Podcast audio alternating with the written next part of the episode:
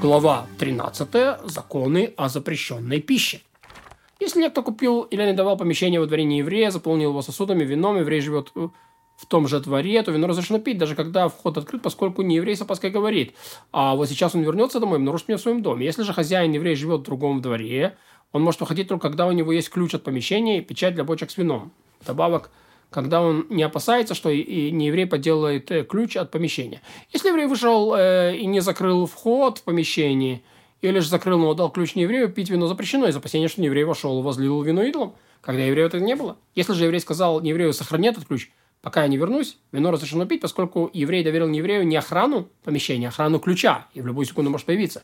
А не еврей нанял еврея топтать для него вино в чистоте, чтобы у него чтобы его вино было кошерно для евреев, и они покупали у него. Если вино в доме было в доме у нееврея, тот еврей, который хранил вино, живет в том же дворе, вино разрешено пить, даже если он открыт вход и сторож входит и выходит. Если же сторож живет в другом дворе, вино евреям запрещено, даже если ключ и печать от входа в руках еврея. Ведь, коль скоро вино принадлежит не еврею, находится его власти, он не боится подделать ключ и войти в дом, сказать, даже если узнают об этом, лишь евреи э, не купят у меня.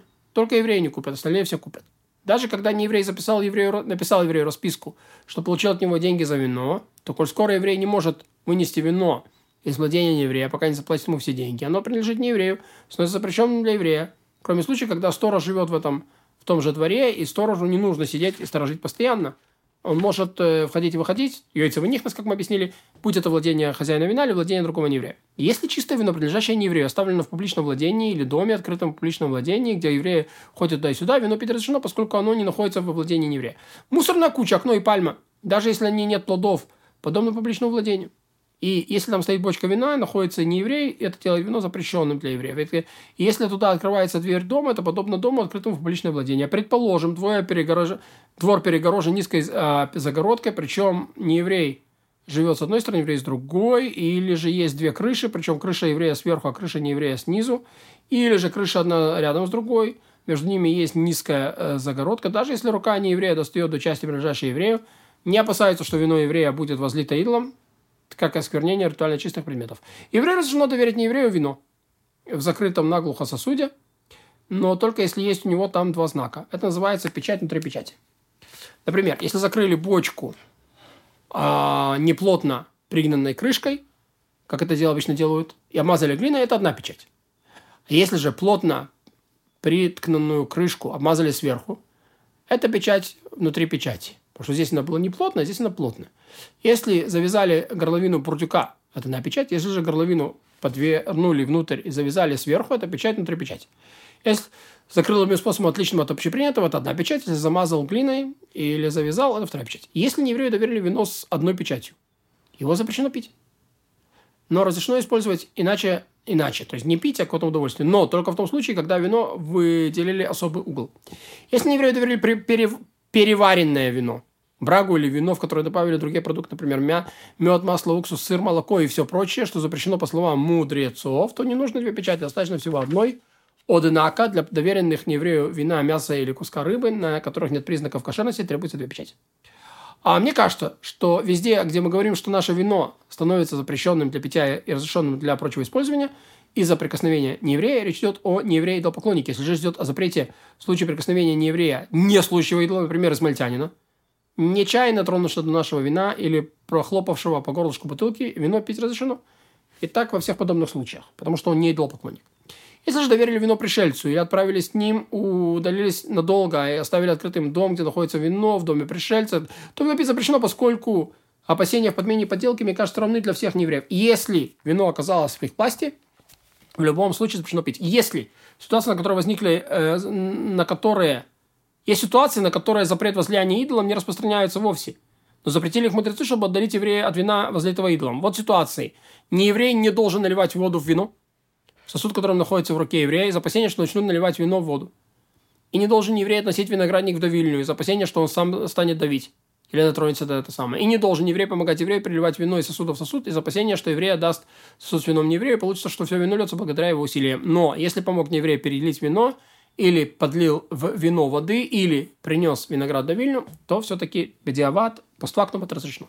И разрешено, чтобы не еврей нюхал наше вино из бочки, и разрешено еврею нюхать из бочки вино возле таидлом, но это никакого запрета, поскольку запах это ничто, нет в чем нет в нем ничего существенного. Мы уже объясняли, что если какую-либо вещь, запрещенную для использования, продали, приступив запрет, э, деньги за нее э, разрешены использовать, за исключением денег от продажи идолов, предметов служения им, жертв им и вина им возлитого. Вот, мудрецы постановили относиться строже и, и к их обычному вину и запретили деньги за него для любого использования, так же, как и деньги за вино возлитое идолом. Поэтому, если еврей нанял нееврея заниматься изготовлением вина вместе с ним – Последнему запрещено использовать полученную плату. Если не еврей нанял еврея, нанял у еврея осла, чтобы привезти на нем вино, или нанял корабль, чтобы привезти на нем вино, то плату за это использовать запрещено. Если же дали еврею за это деньги, пусть отнесет и бросит в Мертвое море. Если же дали ему одежду, утварь или плоды, он должен их сжечь или захоронить пепел, и захоронить пепел, чтобы не использовать их. Если не еврей нанял у еврея осла, чтобы ехать, но погрузил ему ковшины с вином, плату за осла использовать разрешено. Если нанял еврея разбить кувшины с вином возлияния идолам, плату за это использовать решено, и сойдет, и сойдет на этого еврея благословение, поскольку мешает он мерзость. Если не еврей нанимает работника, еврея говорит ему, перенеси мне 100 почек браги за 100, за 100 прутот. В одной из них обнаружилось вино. То всю плату за эту работу использовать запрещено. Мы не знаем, какая прута, она за что. Если же еврей сказал, принеси мне бочки по пруте за каждую, еврей принес, среди них обнаружилась бочка с вином, то плату за принос бочек э, с вином использовать запрещено, остальную плату разрешено. Если не еврей послал мастерам евреям уплату за какую-то работу, бочкой вина, разрешено им сказать им, им сказать ему, дай нам стоимость. Если она уже оказалась в их владении, то, соответственно, запрещено использовать. И если не еврей, который был ложен еврею Мане, 100 ЗУС, пошел и продал идола или вино э, возлияния, с тем принес еврею вырученные деньги, это разрешено. Если же сказал не еврей еврею, прежде чем продать, подожди, пока я продам идола или вино возлияния, которое у меня есть, принесу тебе деньги, то даже если он продал обычное вино, чтобы отдать еврею долг, деньги это использовать запрещено, поскольку получается, что еврей ценит идола или вино, чтобы не еврей мог отдать ему деньги.